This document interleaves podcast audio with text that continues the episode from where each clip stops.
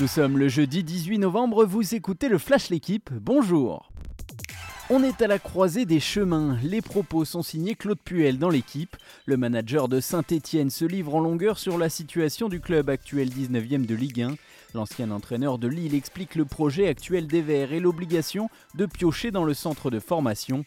Contraint de se séparer de certains gros salaires ou de vendre pour renflouer les caisses, Puel souhaite recruter quelques éléments sous forme de prêt afin de remplir l'objectif, à savoir terminer dans les dix premiers.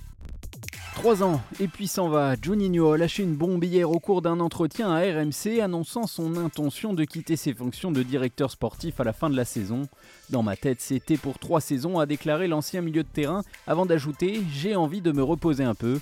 En poste depuis 2019, le Brésilien a justifié son choix par une grande fatigue mentale. Il confie également être tenté à l'avenir par une carrière d'entraîneur et affirme n'avoir jamais reçu de proposition.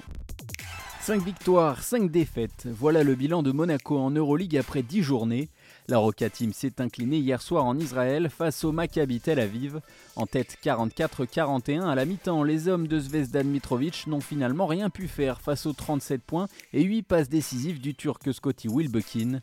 Score final 95-84 contre les Monégasques, 9e du classement, qui rejoue dès demain face à l'Anadolu FS Istanbul.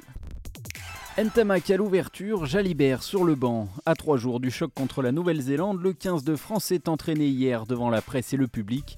La séance a donné quelques indices sur les titulaires attendus samedi soir. Comme pressenti depuis mardi, l'association Jalibert-Ntamak ne sera sans doute pas reconduite. La paire d'Antificou a pris place au centre. Movaka devrait lui remplacer Marchand au poste de talonneur. Merci d'avoir écouté le Flash l'équipe. Bonne journée